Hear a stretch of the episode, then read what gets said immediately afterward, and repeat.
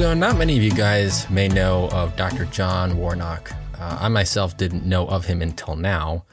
But uh, in either case, he was the CEO and co founder of the company we all know as Adobe.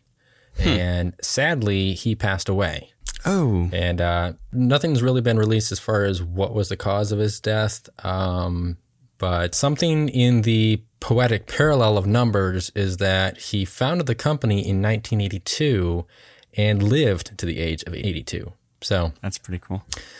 Not sure if there's any other underlying significance with that number, but uh, suffice it to say, without him and his business partner, uh, Charles Geschke, uh, we wouldn't have many of the programs and services that Adobe currently provides various content yeah. creators, including the likes of Riley and myself. Yep. As uh, Adobe Audition, After Effects, and soon to be Adobe Premiere mm-hmm. is uh, part of the arsenal of software programs that we use to produce our episodes. So, yeah, I don't. Did you actually know? I did not. He was. I did not okay, know yeah, him I, at all. I never even thought to question who the Adobe original founder was, which I feel like I should have known that. But uh, that is sad, though. Um, yeah, Yep. Uh, it said, quote, my interactions with John over the past 25 years have been the highlight of my professional career, uh, said the current CEO, Shantanu Narayen, which I mean, that says a lot considering he's the current CEO and he has a lot of respect for that that uh, co-founder. So right, yeah. Um, and I mean, I know a lot of the spotlight gets stolen by you know the big name contributors like Bill Gates, Steve Jobs, mm-hmm. you know, yeah, or course. current divas like Zuckerberg and Elon Musk. But uh, yeah, we're definitely grateful for, sure. for, that part that Warnock played in the advancement of uh, technology and computer software for sure, because uh, oh yeah, that's quite an impactful uh, company abroad. So yeah, a major impact on uh, creators today. Um, Absolutely. So yep. we'll go ahead and move right along to our announcements for this week. Uh, the first one being. Yep um, a rumor has sprouted suggesting that the Pixel 8 will take a play from Apple's playbook and utilize only eSIM for the US. This was brought up because a user over on X found that there was no SIM tray in the video showcasing the temperature sensor. Oh. Uh, as mentioned by the article, all previous videos of essentially any renders or showcases show the SIM card slot, but this one does not. Um, now, it's safe to say that if this does happen, Google, as we mentioned in a previous episode, has created a way to make transferring uh, eSIM a lot easier by use of QR codes. So even if this yeah. does take place, at, le- at the very least, there will be a much more fluid, efficient way for someone to transfer their eSIM uh, with ease. So I don't know what you think about this, but it's kind of a gray area for me because I know both of us kind of don't like the whole eSIM issue on its own, but yeah, regardless of how fluid or seamless the transition is now, mm-hmm. I think we're just not there yet. Um, I think yeah. to get there, we need to be in a cross-platform yes. stage where it is easy between iPhone and Android, yeah. and we're just not there. So I'm still against it. I, still don't believe that this should be taking place. It's it's one thing to take advancement and make the phones compatible with 5G mm-hmm. because that's the next generation of cellular connectivity. Yeah. But as far as eSIM, it's just why are we rushing this so much? I don't like it at all. So especially for us enthusiasts who use multiple phones and test them out, and I just don't I don't get it. Yeah, it's a lot more roadblocks uh, in the way. Yeah, yeah. Um, I haven't so. actually checked to see if my carrier has gotten back to that. Uh, they were doing self eSIM registrations because that would at least mm-hmm. allow me to transfer over to other phones that have eSIM and not have to worry about a physical one. But yeah. if it's not like that and I have to go back to the store, then that's going to be really frustrating for me. So, absolutely. But September 21st. So, no, that's not the date for Apple's first fall event this year. Uh, that's the date noted on Microsoft's invitation for an event that's being held in New York City. Uh, this event could elicit product launches like the Surface Go 4, Surface Laptop Studio 2, and the Surface Laptop Go 3. Mm-hmm. Which they really just need to work on their names because that's so confusing. But yes, um, I agree, one hundred percent. But we could also gain some insight on further improvement and features for Windows 11 uh, but clearly, we'll have to wait and see uh, next month on Thursday, the 21st. So I yep. am not really sure. Are you excited about that at all, or have anything else to add to that? I've always been a pretty uh, big fan of the Surface Pro series. I know we had an unreleased episode that I was going, we were going to talk about the Surface Pro 9 last year, uh, but right, that never yep. happened. Um, But uh, I, I've always liked those, and I think there's also talk of possibly the I don't know which ones did you mention that they're going to be released. Let's see. There was the the Surface Go four, the Surface Laptop Go three, Yep. and then the Surface Laptop Studio two, which I've already tried out the one, and I love that. Okay, yeah. So the other ones that might be possible is the Audio Dock two, and obviously the Surface Pro ten. Um, so Okay. tho- those are those were kind of secondhand. They it was a kind of a suggestion that they might release that. Yeah, Um, but that, that that that's a lot of Surface to cover in one event. So It's yeah, they really need to work on that. But yeah, I'm pretty excited for those lineups. Obviously, Yeah. this is a rumor, and you know we'll obviously keep you guys updated on if there's any other information regarding that. So, so something I was not aware of up until now, and I don't think you mentioned it, JD, is that Xbox is doing wraps or skins for their Xboxes that you can add onto your console. These range from camouflage to even the yet to be released Bethesda studio game Starfield, of which I'm extremely excited for. Um, and just to be clear, these skins are designed only for the X series, so you will not be able to put them can on. can I cl- can I clarify that real quick? You said X series. Did you mean Series X? Yes, I did. Thank you. Okay, because I have the Xbox One X, so Yes, Series X. that, that's another reason why it's so dang Oh my confusing. gosh. Yes, I don't know why. ah, PS1, PS2, PS3, PS4, PS5. Is it that hard, people? Come on. I know. and just to be clear, these skins are designed for the Series X only, so by the transitive property, you will not be able to use them on any other console. Which, Which makes sense because yeah, that's a cube. yeah, in my opinion, I think that for the most part, that's fair. I think a good Yeah. portion of Xbox users have most likely switched to the Series X, and I feel that on Microsoft's part, they've judged rightly so. However, I would like to see them in the future possibly make skins for the X or maybe even the S, allowing for a bit more range to Xbox users, but I don't really think that's a requirement. Um, just a possible thought that maybe could happen. Um, but that's just my take on it. So, Yeah, and I mean, there's also the fact that uh, you can get third-party skins through Dbrand and other companies. That too. is So true. It's not like you're Yep. completely out of the water uh, on that, but I do agree with you. Yes, it would be nice if they actually did do some retro designing, um, just because uh, even though they don't release a next-gen console every single year like a phone. Uh, that would, in and of itself, still imply that people keep their consoles for a good four, five, six years. that is true. So, and some people don't want to upgrade to the latest, although that's questionable depending on if the developer favors your older console. But still, I, I agree. I definitely agree with what you're saying there. I, I wish they would kind of do some retrofitting yeah. as far as the exterior designs, customizations. Yeah, and by the way, these will be launching on October 18th, and pre-orders are already available on Microsoft Store. Uh, they'll be priced at forty nine dollars and ninety nine cents. So I I feel like that's that's kind of okay. I mean, it's you're paying for the brand name for these.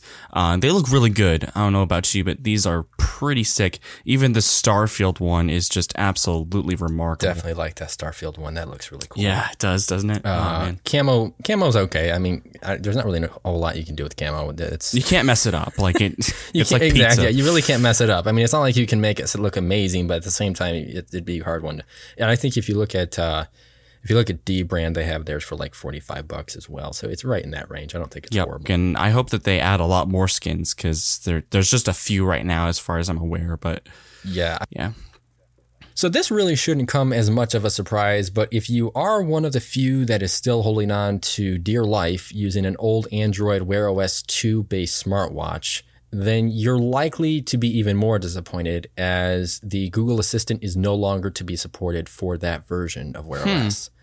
Uh, in fact, you'll have a little over a week as it's set to lose support on September 1st. So the 31st of August is the last day that you can actually enjoy that. wow. I'm not sure how many people actually still use Wear OS 2, but uh, with all of the latest watches from Samsung, Yeah. and now you have the Pixel Watch. I mean, it's just I I I'd, I'd be surprised if you'd find that many people on there, and let alone if you are wearing that old of a device, then you're likely not impressed by an assistant. So no, honestly, if that's the only thing you really don't care about, then it's probably not much of a loss for you. Um, But I would assume if they're going in this direction, you're probably going to lose on a few things in the next year or so. Uh, it just seems like that. But yeah. Um, yeah, I guess if you are concerned about that, probably upgrade to the next watch. just saying. Yeah, or, or or I mean, just buy an older gen that has like Wear OS three or whatever. Yeah, that's So- true. Yep. So, you know how last week I mentioned how Threads had plans to release the web version? Yes. Yeah. Well, it looks like it might be very soon. Confirmed by the CEO of Threads, Adam Mosseri, the web version of Threads should hopefully be released next week. Now, obviously, this could change. We saw how Samsung quickly removed their post regarding One UI 6 beta because uh, there were a few issues, I guess, that they saw um, before they released it. Uh, so this most likely is not set in stone, but nonetheless, at least we're getting much closer to this web version, and I do think Zuckerberg will regain a lot of the followers that fell out, as we mentioned a couple weeks ago. So, be very interesting to see. So there's so there, yeah so there I guess there's no like news on any advantageous features that are coming. It's just more so hearsay, and, and we're kind of waiting on what what'll be released. Yeah, basically, yeah, not not a whole lot of other information on it, so we're just gonna have to wait. Uh, obviously, we'll update you guys on um, any information that comes out with it. But Okay. Well, I can't say I'm excited, but for those who use it, there you go. Uh, yes, Uh, so there really isn't much to this because no specifics are mentioned, but it looks as though Apple is already testing out next gen custom silicons. And when I say next gen, I mean next, next, next gen. Uh, so the A19 and the M5 chipsets. Uh, as I mentioned, no performance numbers or anything was revealed, but per coding and internal chip identifiers, it looks like they're actually prepping for advancements on these chips. So, and that includes the whole entire M5 family. So the Pro, the Max, and the Ultra. wow. I feel like you're counting your chickens before they hatch. Although I guess, well, no, actually, that's not necessarily bad if you want to really get ahead of the game and make sure that everything is well refined. Uh, because, like we've mentioned before, Apple does take two years and kind of looks out and sees the next thing coming. Two, yeah, two or three years. Yeah, Two or three that's years. about right. So, So- yeah, I mean, it's definitely clear that Apple isn't wasting any time on this. I mean, No, they're they definitely trying to get ahead of the game and develop class-leading performance before. Well, I don't know why they're worried before the com- competitors catch up because it doesn't really look like they're Yeah, in any situation yeah. to attempt that. But Performance uh, is really good on those. So Yes, yeah. So, But, but, uh, yeah. I mean, as far as gaming, I, I think that still we've we've always agreed that that belongs in the Windows uh, world. So yeah, absolutely. maybe that'll change with the M5 series. So Going on to Samsung, the Viewfinity S9 5K display is launching August 28th, which, by the way, is my wife and I's anniversary, and uh, pre-orders are available now. Uh, the display for this, by the way, will be 27 inches and will have full retina, which shouldn't be a shock to most considering this thing is $1,600 a pop. This display can pivot to a portrait mode, and I think you can easily compare this to that of the Apple Studio display in a sense, um, based on the look. Uh, which, by the way, the article I got this from pointed out, and I actually forgot about this, uh, that while this device does include the stand for pivoting, Apple's tilt stand cost an additional $400 to purchase. So, yeah, yeah, big slap in the face right there uh, to Apple. Uh, this also has a built-in 4K camera, and uh, all in all, I would say I want to purchase this one over the Studio Display 100%. Even though some people are probably going to say, "Well, that thing has 8K," but I still feel like this has a lot more to offer in terms of connectivity and usability, yeah. um, and even the size of it. But that's just my opinion. Not sure if you have a whole lot to say about that, although I, I'm pretty sure you do. But I'm guessing this is probably one of the ones that they showcased at CES this year, back in February. I think right? Or- so. I can't remember Yeah. exactly. Yeah, because we're starting to see a lot of this stuff come to uh, come to fruition here in the heading into the fall, where these models are seeing some public traction. But yeah, that is definitely an interesting look. It actually does look a lot. I mean, a heck of a lot like the Studio Display. I know, right? It's Um, very, very similar. Very Apple-esque, especially that stand. Which, like you said, it's amazing because you know Apple like to tack to and everything, including wheels. So, uh, yeah, yeah, it definitely looks impressive. I don't know if I'd say I'm super excited about this, but I think every I, I think there needs to be more competition against that studio display because, quite frankly, uh, even though, like you said, there's like 8K and it has its own A chip inside, um, there's a lot of continuity that you can work with with studio displays from Apple. But at the same time, I, you know, I'm never one- I'm never one to you know actually have things being monopolized, and I feel like Apple needs competition in that market. So Oh, yeah, they do. Uh, one other quick thing I forgot to mention is that it includes a Thunderbolt 4 port three USB C ports, a mini display port, uh, a, a DC uh, 20 volt for the power supply. It can connect yep. both to PC and Macs and offers a 90 watt power transfer and data speeds of up to 40 gigabytes per second for machines connected yep. through the Thunderbolt 4 port. So, yes. Yeah, pretty wild right there. Which is that that's what we're expecting from we've heard those numbers before because we're expecting USB-C Thunderbolt 4 for the uh, iPhone 15 Pros. So they should have 40 gigabits per second transfer speeds yep. as well. Yeah, so that's sure. not exactly anything new, but at the same time, to have that kind of capability with monitors is always a plus and a benefit Absolutely. to the consumer. So yes, yep. yeah, definitely. I'm, I'm, I'm, i like the look of it. Uh, wouldn't be the, probably be the top thing on my list, but uh, it's amazing how they have those S series even in their monitors. The S9, like Oh no, we're talking about the monitors, not the tablet. Oh, okay. Oh yeah, S9. Yeah, it is weird. Yeah. So remember a couple Saturdays back you mentioned how Verizon had made improvements with the C band? I do, yes. Well, AT&T got wind of it and is making some of their own changes and is currently on the prowl to improve reliability, speeds, and connectivity in many of the major cities using the C-band gateway. So monkey see, monkey do. It's it doesn't really come off as much of a surprise just because uh, you know obviously there isn't too much more to break down uh, since we've already covered that. Yep. But it, it's a little hint that AT and T didn't want their customers leaving at the uh, hearsay of C band improvements on Verizon. So nope, they're just like let's uh, do the same thing and see if we can compete. So uh, I think you were saying that Verizon was seeing peak speeds of what three gigabits per second or four somewhere around there. I think so. Yeah, I can't remember exactly, but it was definitely yeah. a major improvement for a lot of people. Major improvements for that for that mid range um, spectrum. So but real quick before we head into deals, uh, this is actually a bit funny, although without much depth. But Google Maps will actually stop showing EV drivers gas stations on their search results or maps, as it seems to be more of an obvious distraction and an unnecessary layer of data for drivers. So I thought that was kind of ironic. kind of seems like that would have already been in place, but actually it does. Yeah, pretty basic uh, feature to add there, obviously, since well, it's an electronic vehicle, right?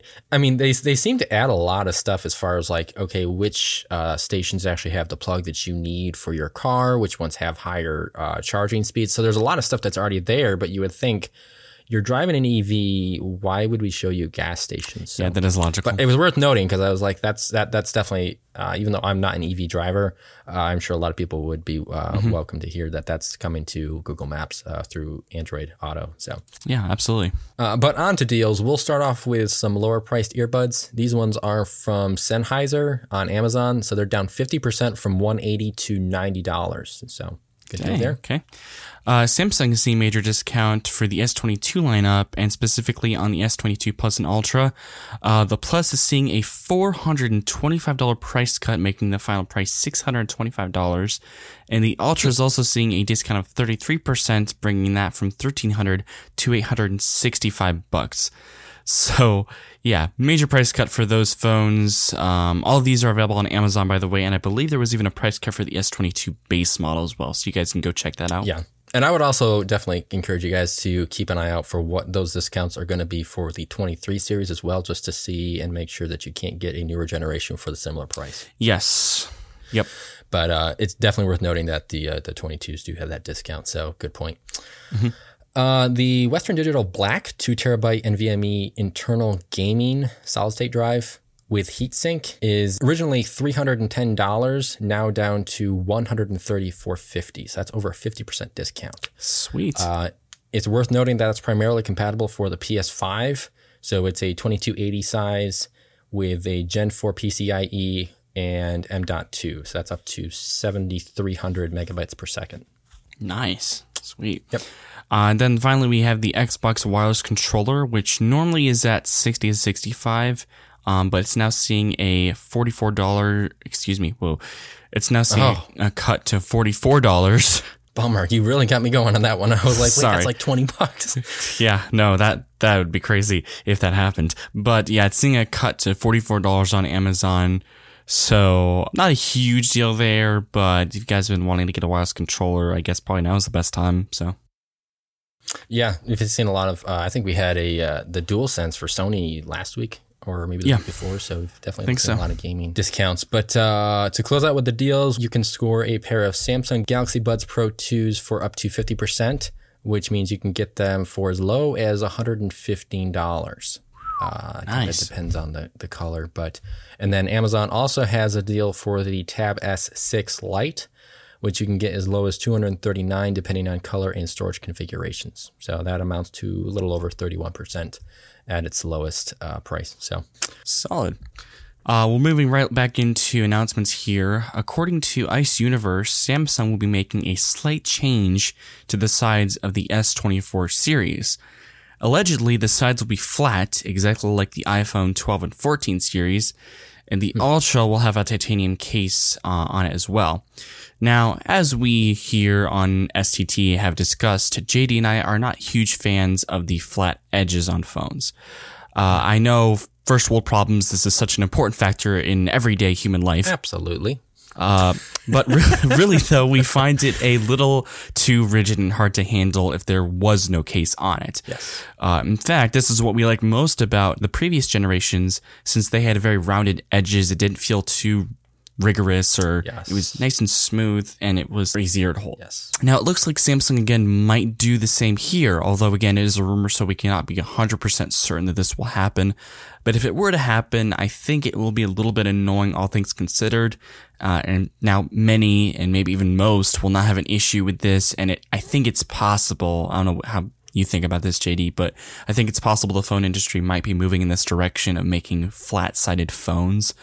Um, but yeah, at the moment, I'm still not a huge fan of this. so. Yeah, I'm really hoping that that's not the case. Uh, obviously, we have pixel renders, and they're still leaning towards curved. A matter of fact, I think Yes, they're they curving even more. Uh, Not the actual display, but the but the edged chassis. Right. Uh, so that's some encouragement there, and I'm hoping that your statement is false, as I'm sure you're hoping the same thing. Yes, But, um, for sure. uh, yeah, I'm not really understanding why that's such a popular trend. Um, I think when a company sees Apple do something and Apple sells a lot of those products, you can't necessarily base those designs on general success because Yeah. we've discussed this at nauseum where there's a lot of Apple fanboys out there and they sell hundreds of thousands of Correct. iPhones every year. Yeah. So any design you throw on an iPhone, the notch proved that they're going to buy it.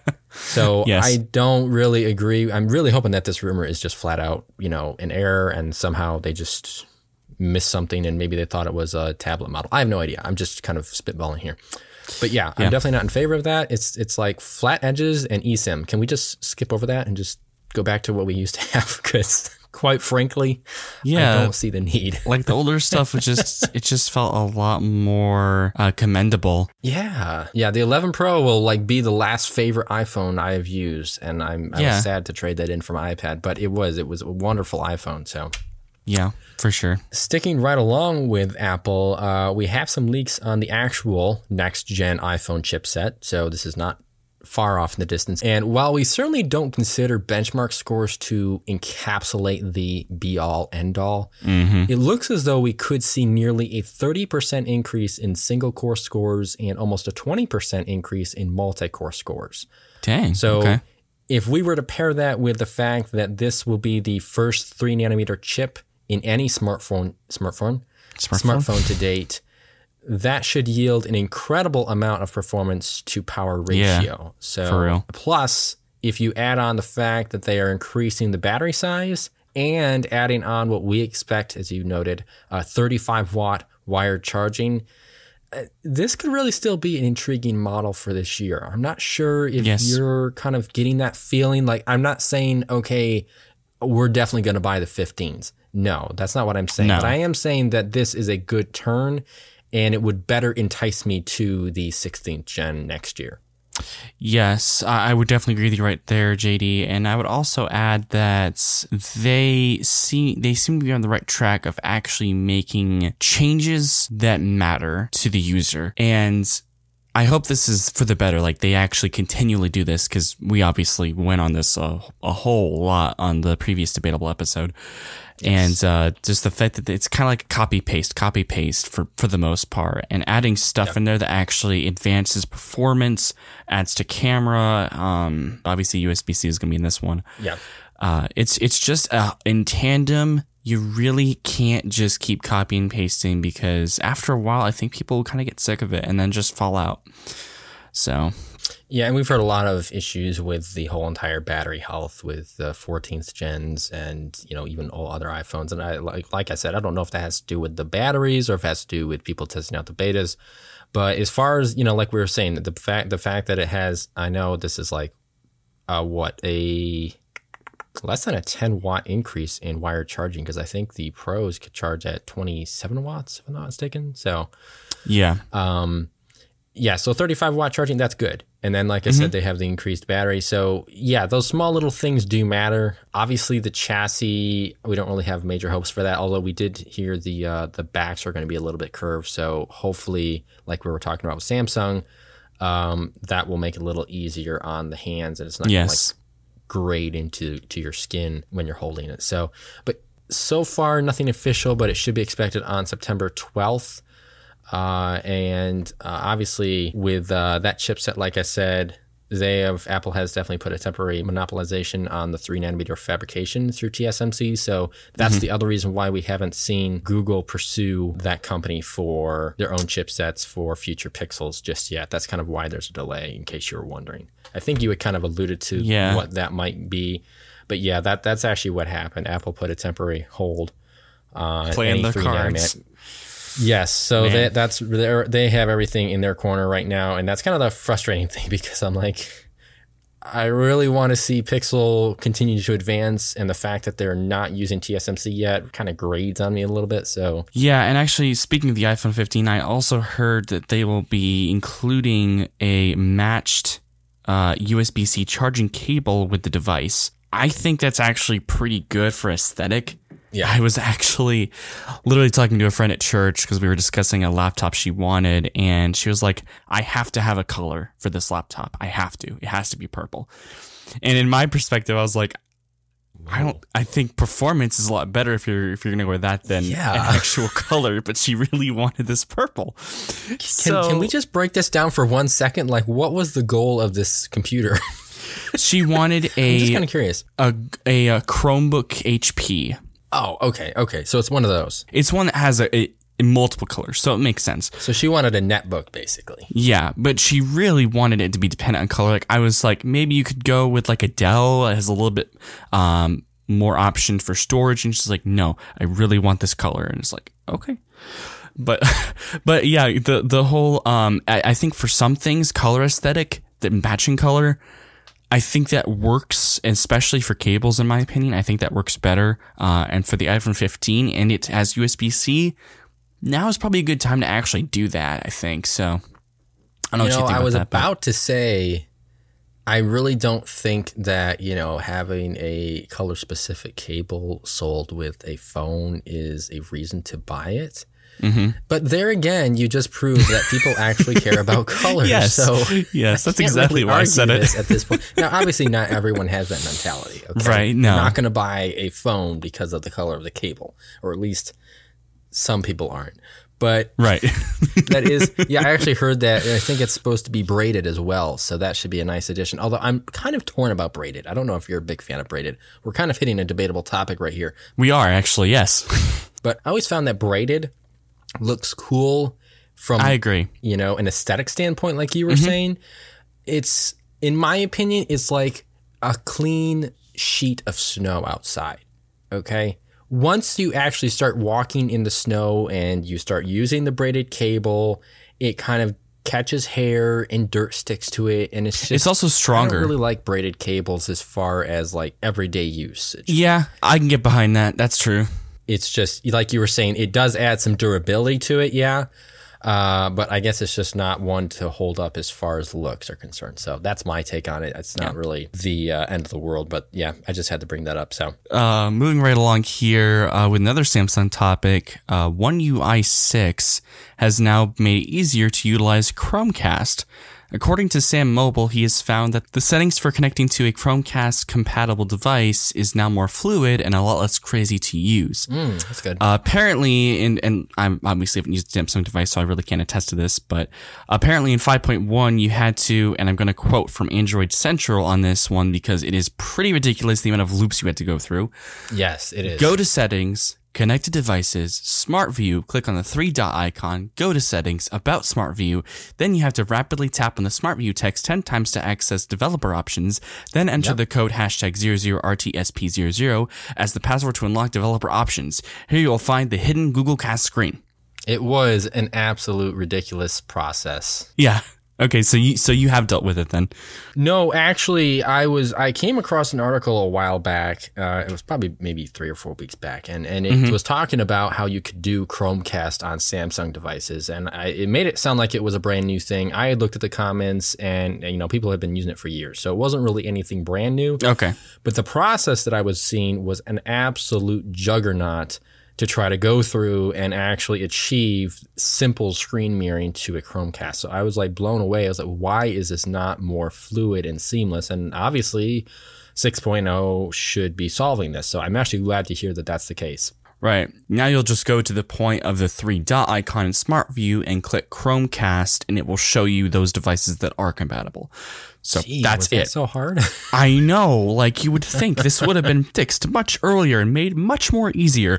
Um, but yeah, so it's a lot easier, a lot less time wasting trying to figure out how to utilize it. But uh, yeah, Yeah. I'm glad they're finally adding that in uh, six. So Yeah, same here. Uh, I'm sure. I'm sure a lot of people will uh, will appreciate that, especially with um, those newer phones out there, like the uh, the the Fold Five and the Flip Five. So, uh, which actually, on a side note, um, there is some. This is uh, not really planned, but there is some uh, news that we could be getting a Flip Fan Edition. ooh, okay, But yeah, I, I- think this is a good move for Samsung because obviously we've seen that we we don't get the, we haven't gotten the pricing yet, but we've seen that Motorola has a lower end flip model, and I think a fan edition flip for Samsung would really do well in this market because it kind of brings that technology and design into a broader scope for the masses to be able to purchase at that lower price, which I, I'm not really sure exactly what that price point would be. I'm not sure if we're talking like a base iPhone or something like that,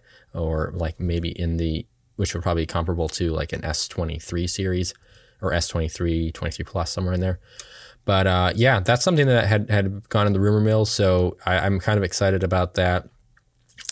Kind of a sidetrack to uh, One UI 6.0. because yeah. there's already a fan edition, obviously for the the uh, S series. So right. it, It, just makes sense. it makes sense that they would do this for the Flip or you know the Fold or whatever. So Yeah, and we've already kind of contemplated how Google will go about their three year plan and whether or not the fold will do well. That will determine whether or not they do a flip, which I imagine they probably still will. And if so, I'm hoping that they would also do like a lower consumer end type of deal versus like a thousand plus dollar uh, model. for sure. So this is a bit of an interesting item. Comcast has introduced something called Xfinity Storm Ready Wi-Fi. So this would essentially switch over to cellular connection in the event of a power outage and be backed up by a 4-hour internal battery pack. Hmm. Okay, interesting. Now there is a monthly charge for it at seven dollars, or you can pay the uh, two hundred fifty-two. And I'm sure probably further details on the pricing should be inquired at your local Comcast store over the phone. But the concept is pretty cool, especially if you live in areas where power outages happen, you know, from time to time. Yes, that is true. But sometimes four hours may not be enough. Uh, we've had outages that last upwards of eight to twelve hours, or even longer, in a rare situation. So I that's kind of a questionable area. Uh, logically, you would always want to rely on a generator or maybe even a UPS power power bank. But it's, I mean, the idea behind it really serves Take to the edge off of still it. keep you connected. What? I take the edge off of how long it would take if you had a longer power outage because at least it's four hours. So Four hours exactly. Yeah. Yeah. So and, and that, and that would just help you, you know, stay online. I mean, obviously outside of just your cell phone, so you can actually have, you know, your other connected devices or whatnot. So, which I kind of was like, okay, in theory, can we really not go like a few hours without internet? in today's day and age. But That is true. Yeah. obviously, we know the answer to that. It's just kind of, and I, I think the uh, Likely. The other side of this is that if there is a storm that is causing power outage, uh, my question would be: is how reliable would that cell service be to actually give you a stable connection? You know, in that storm. So it's it's kind of something that to think that about. is true. Uh, now, granted, the storm would eventually end, and you would probably still be without power for you know a little, little bit there. But uh, you kind of have to keep those things in mind as it's probably not one hundred percent foolproof. So it's just it's just nice to know that at least they're kind of thinking on that side of uh, of things where you know what happens when you don't have any power, and can, can you actually adjust and switch things around. So I'm not sure if that's ever something you would consider to be a benefit, like if you with your ISP if they did something like that, because obviously Yeah. uh, Charter has their uh, cell service. So Yeah, I think it would be. Um, but obviously, I have the same kind of uh, concerns as you do. Is this actually released, or is it like going to be released? yes, it's currently available. Okay. So Yeah. The other concern I would add into that is you're paying eight dollars. What was it monthly? se- seven seven dollars a month for 36 months. Yeah. Okay. My thing is, I don't, and maybe I'm wrong about this, but I don't feel like. Well, I guess it goes back to kind of what you were saying. Is it depends on how often you get outages like that. Because if you don't get them that often, it's really not worth it to have this. That is actually a, key- a very key point. Yes, and matter of fact, that's something that uh, one of the writers over at The Verge said in this article. So yeah. Very key point. Yeah. If you don't find yourself in that, then obviously there would be no reason for this to apply to you. Right. Yeah. But uh, yeah, no, that is, that is a key point. Kind of, you know, what market are you in? Market. What market are you in? And is this uh, something that could be advantageous for you uh, in those events? So in my case, our power goes out maybe three, possibly four times a year. So uh, for whatever reason, we live, and a lot of this depends obviously on region and even on what road you live in because that's two of the main things that kind of come across in our area so one is our region Yeah. uh, we live in the carolinas so obviously we get a lot of storms a lot of those hurricanes kind of drive up that belt into kind of the east coast heading off into the atlantic so we do get power outages from that the other thing is the road we live on. So we live on a windy road, and people like to try and see how much traction their tires get, and end up, you know, Yeah. running right into a guardrail and then a pole, and before you know it, the whole entire three or four subdivisions that we're on uh, don't have any power. So it's just one of those things. So that that's kind of for me, and for I, I think this would be a good thing for me, but I just don't think, in my opinion, it's technically worth it yeah. As a whole. maybe it would be for you guys as a whole. Yes, as a whole, and uh, obviously I have charter, so this they don't they don't have this yet, and I don't really think it's a big deal. Right. Me too. I say that because one thing is I actually like it when I have a legitimate natural excuse not to have power, not to have internet or anything like that Agreed. That is true. because it just allows my kids to detach and you know just do their own thing and kind of deal with it you know Right. so that's one thing that i do like about it so it's just Some perspective. it's something I worth think. noting but it kind of just depends on yes like you were saying your situation and to you know to actually need it so and on on top of that i can always use like a hotspot for additional devices if Right. i absolutely That's had the other to thing. but in either case you had uh you had some news on x once again Yes, I have a pretty good thing on X and a pretty bad thing on X. Uh, but we'll we'll start with the good thing here. Uh, so as we know, X has been in the works to combat identity theft, and for the longest time, there has not been a whole lot that solved this issue. There's been some things that Musk has added to try and um, push this back, uh, basically. Uh, but nothing's really been successful as a whole.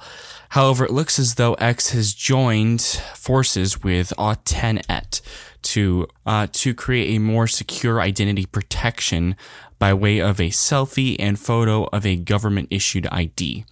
Essentially, the information will would be taken and held by X and Autenet for 30 days. Uh, and then obviously they wouldn't have it after that. Uh, now, obviously, this form of protection is by far a lot more secure. And I know there's going to be people that are skeptical about this, as you should always be cautious. However, for the time being, Autenet seems to be the best choice for identity protection, considering they also have worked with Uber, Google, and PayPal. And as far as I'm aware, there have not been many uh, Data breaches. yeah, there have not been many, if not any, data breaches uh, with them. So for now, this might be the best choice that Musk has, just from a, a face value perspective. So Yeah, it's actually encouraging to know that that's something that's on his mind. yeah, But I kind of feel like that should, it's kind of one of those scenarios where it should be assumed like a CEO and your personal data should be at the forefront in privacy. yeah, you would think so. It's encouraging, but at the same time, you should also it should also be an assumption. The other side, yeah, that's that's kind of is my concern is just what is actually Fort Knox reliable, you know? Yeah, because we just heard about this last week with uh, Discord. So it's it's kind of one of those Correct. things that gets on your mind. And you're like, okay, well, is this act this company actually gonna you know do what they say, and do they have every protocol in place to prevent this from happening? exactly. Because there's just so much potential when it comes to technology and what hackers can do. So I'm in favor of it. I just don't know. It's it's kind of one of those things where I don't know. I don't really feel like any of my data is 100% safe. Even if even if we're talking like some company like Apple, where that's one of their main goals is privacy and security. It's just Yeah, it's- if you there's put yourself always- in that yeah if you put yourself in that kind of situation, um, it's never good to have that you know false sense of security and feel like okay we're we're, we're safe we're good. I just I ne- I'm never one to believe that, and maybe that makes me one of those theorists out there. But let's face it, if you really think that way, then Being I cautious, insult like you or I said. like that. But yeah, exactly. It's It- it important be to have cautious and just Yep, yep. Because that, that way you're always at alert. You're always on the prowl to make sure, okay, these are the steps I need to take. And I don't really feel like I have reached that point where I no longer need to worry because that's when you really are at your most vulnerable. So, Yeah, and I, I like I said, I think the this is probably the best option that Musk has right now. Obviously, there's probably a ton of things he could do, um, but maybe just at this time he's not able to. So, uh, for now, I think this is what we'll be having. Yeah. Uh, not much of a surprise as more subscription based services are stretching the worldwide market. But Ford is jumping on board in offering their level two driving service as part of a subscription based offering for vehicles with the hardware already available. Uh, we have seen this take place with multiple brands from Mercedes, which I actually believe we mentioned how they were going to, they were kind of contemplating the idea of charging a monthly fee for CarPlay. So there's that.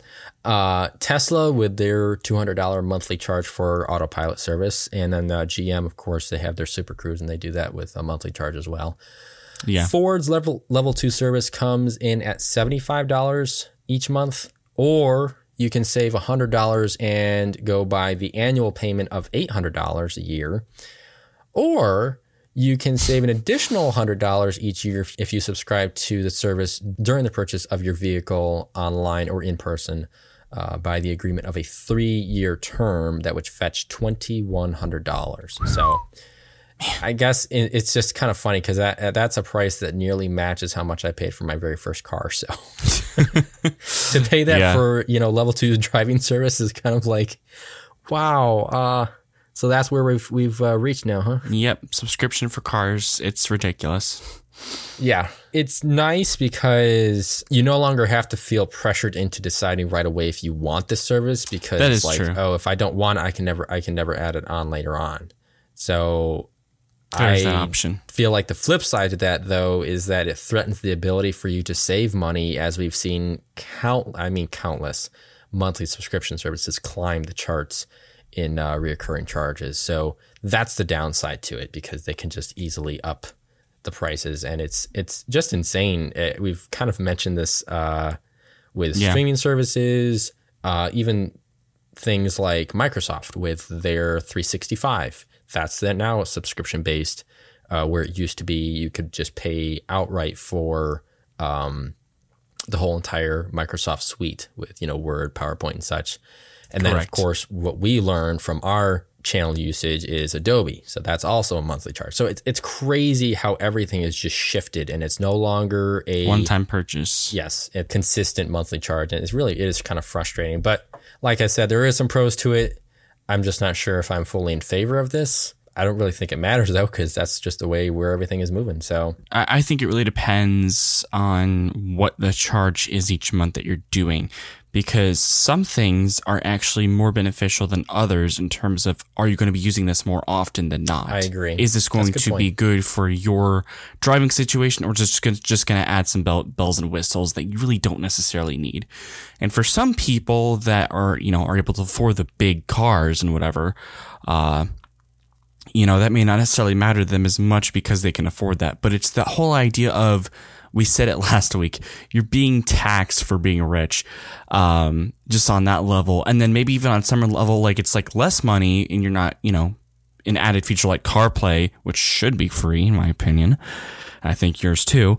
oh, that should never be charged. It should Yeah, never be charged. ridiculous. See that, and that's one where it's like, why would you do that? Like, there's no, there's no logical reason because Apple doesn't Smartphone even charge for it. integration. Exactly. Smartphone integration should never be charged. That's Yeah. just you already own your phone. You own the well, you have obviously the user the end user agreement there. But you you use the software and stuff like that and you shouldn't be expected to pay for that. Especially from a third party manufacturer like we're saying with Mercedes. Yes, That's just dumb. I don't really understand that. And your luxury Yeah. brand, why in the world do you have to pay for something so simple and basic? But that's beside the point. What you're saying is, I definitely agree. Uh, I, I think I was actually thinking of somebody specifically, like if you're uh, a daily commuter and Mm-hmm. you drive 60 miles or something to your business or whatever, uh, which some people are like, well, that's pretty far. I actually did that. I had to drive to Charlotte. Um, Yeah, you did. Actually, two two to five days a week, depending on you know how the workload was. So that's something that I could see being really advantageous. And like, yeah, I'd pay the seventy five dollars a month to do that. And if for whatever reason things change, work changes, and I cancel you know, work at home more often, then I yes, exactly, I can cancel it. Yeah. So yes, I can definitely see where you're coming from. A lot of good points there. So. Uh, Yeah, but absolutely. bringing back to the negativity of X, you said you had something else on that. Oh, yeah, here we go. So, in the debatable episode, we talk about Musk possibly eliminating that feature of blocking uh, on X. And Right. we had really played out our thoughts on how ridiculous it would be if Musk actually did this. yes. Well, as it turns out, the new CEO, Yaccarino, has decided to move forward with this ridiculous idea and will be getting rid of this feature in due time. Now, she states that you will still be able to block people on the messages feature that we talked about. I think it was last week. Um, But everything else, yeah, they're blocking the feature to block other people. Uh, in an X tweet, she states, Our user safety on X is our number one priority, and we're building something better than the current state of block and mute. Please keep the feedback coming. Oh, we will. Now, one thing that is clear is something I, I really didn't think much of, and especially because Musk never mentioned it, it and this specific, um, what she said, uh, is that replacing the block and mute feature with something else. Uh, Yeah. So at the very least, there's a small, albeit very tiny, bright side to this because maybe there's something much better, like um, AI developed technology that does something like that. I don't know. Yeah. But yeah, that's just a very, very small side that it, it may be good. But as a whole, this right now is just ridiculous. So I guess my thoughts go back to what exactly are the specific terms and conditions on that policy for Apple and Android? yeah, Um, because is it the whole, is it that you can't remove the block feature from messaging? Or what exactly does that entail? Because if it is a user content generated platform, how does that fit into it? And I guess it just, Right. I guess what you're, what it goes back to what you're saying is what is being, what what is it that they're replacing? correct. Uh, because that would if that if we had that answer to the question, I think that would better help understand what's going on here and what is actually plausible when it comes to what iOS and Android require. So I don't think we really do have an answer to that. It just sounds like it's a vague. that Right. just have to From what it indicates on their user guidelines, it seems that you actually cannot do that from like the little words. Um, That's what I thought. Yeah, that's what I thought that it actually detailed. So it kind of still begs the question, and app, it kind of heightens my curiosity to see what exactly is she talking about because I I guess it's just not conceivable at this point in time. So Right. It's just insane. it is insane. So yes, the horse is dead. We'll move ahead. Now it's worth stating that the announcement has been out for a little while, but we thought it better to vocalize it now than to never bring it up at all. But from the company that gave us the LG Wing, we now have something that's called LG Stand By Me Go. This product is a 27 inch screen with Dolby Vision that you can carry around in a suitcase. It's fully touchscreen, battery powered, 1080p using LCD technology, housing four 20 watt speakers from which it emits virtualized Dolby Atmos, which could be a little bit of a gimmick, and I guess virtualized is a key word. Uh, it supports AirPlay and additional screen mirroring compatibility with iOS Android devices that support that feature, and obviously contains Bluetooth and Wi Fi. You can rotate it, swivel it, and tilt it. Or it can just lay flat in the suitcase for gameplay as you can utilize the touchscreen for better interactivity. Okay. Yeah. I love that. That's amazing. I have no problems with that at all. I thought it was pretty. I don't know. It's 2023. Can I still use the word nifty? Yeah. It's nifty. I think it's, it's a little out there, but I think it works. a little. Yep. because there's so many things you can do with it. Um, you know, with all the mobility and the tilting, and you know, obviously you can do various things on it. Uh, I think if it didn't have that, it would it would still be nifty, but it wouldn't be as versatile.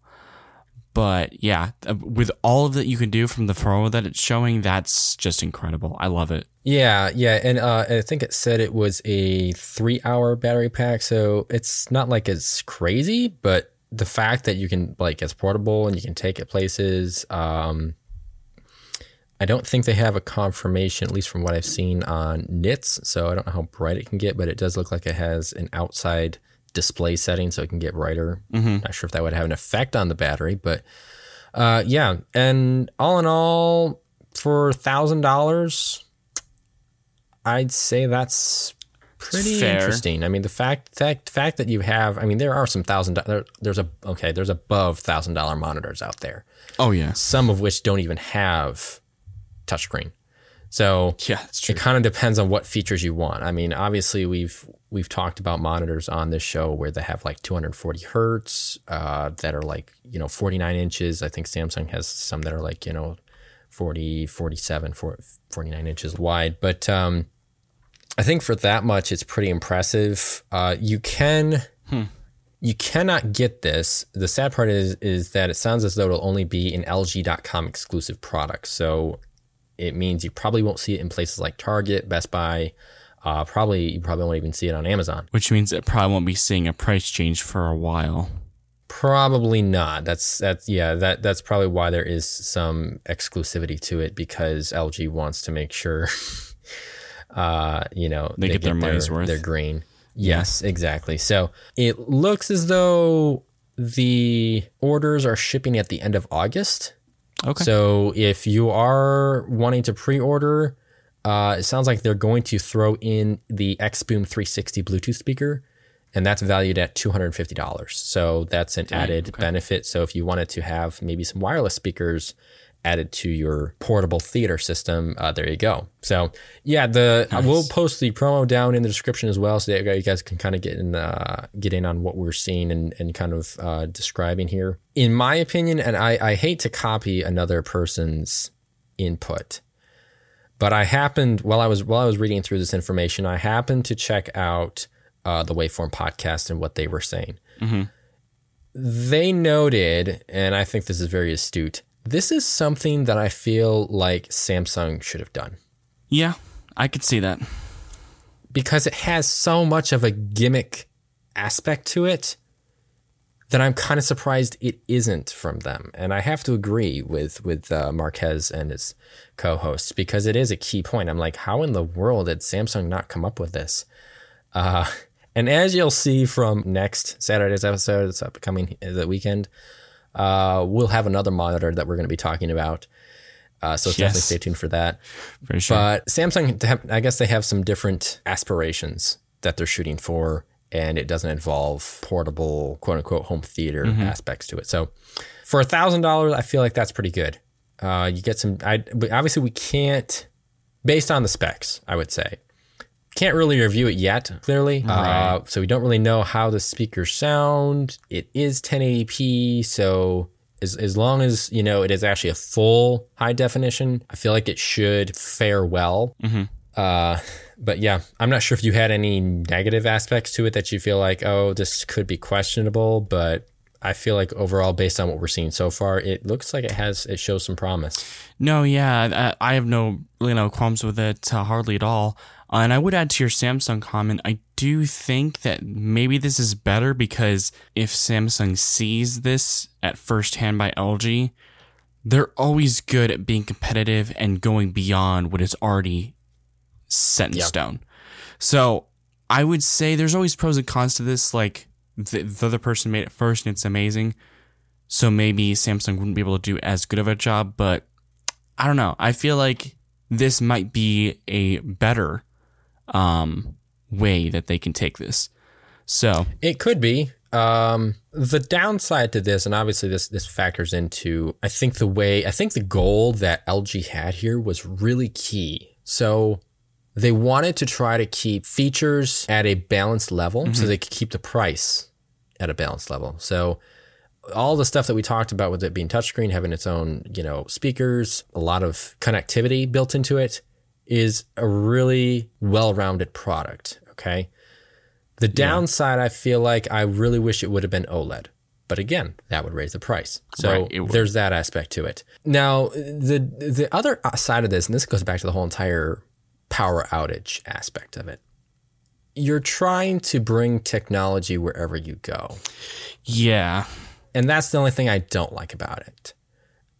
right. Because I know that we like to ooh and ah and fathom over all the technological products that are out there and the advancements and how far we'll go and where we'll get to.